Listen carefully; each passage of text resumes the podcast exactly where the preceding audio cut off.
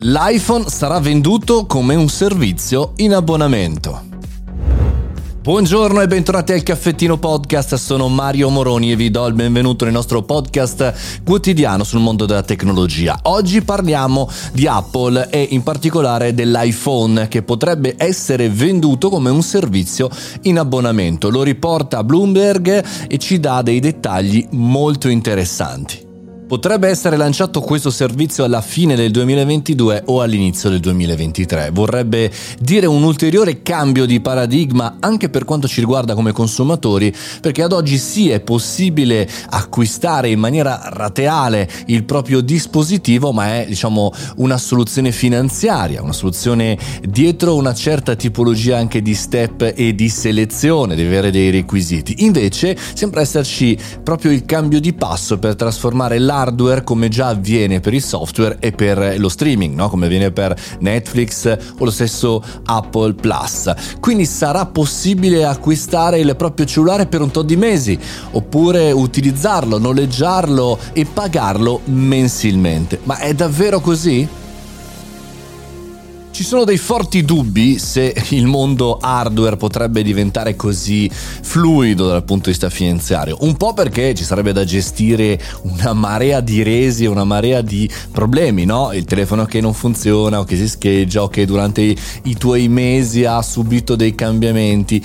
E un po' perché tendenzialmente sappiamo bene quanto ci piace il possesso di un oggetto. Ma è anche vero che ormai eh, tutti acquistiamo tutto a rate, o meglio, tutto in qualche qualche maniera non, non lo leggiamo dall'automobile agli stessi eh, dispositivi. Però è un passaggio questo importante e secondo me anche un po' in casa Apple nel tagliare un po' gli intermediari, no? sia quelli finanziari che vendono prodotti finanziari per l'acquisto di questi dispositivi, che anche le catene che a loro volta si sono inseriti in questo mercato. No? Acquista da noi eh, l'iPhone e noi te lo facciamo pagare un tot al mese.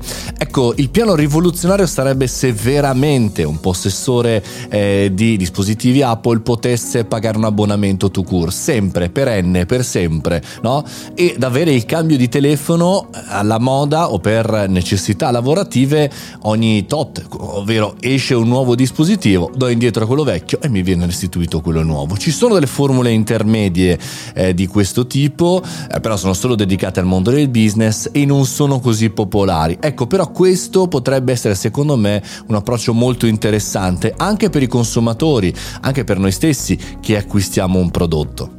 E poi, per concludere, c'è il tema etico. In un'epoca in cui sappiamo tutti quanto stiamo consumando e quanto stiamo danneggiando il nostro pianeta, questa tipologia di sforzo non è proprio la cosa migliore da fare. Anzi, dovremmo far durare di più i telefoni, no? Magari anche pagarli mensilmente, ma tenerci di più lo stesso dispositivo. Insomma, etica verso tecnologia e verso voglia di avere sempre qualcosa di nuovo.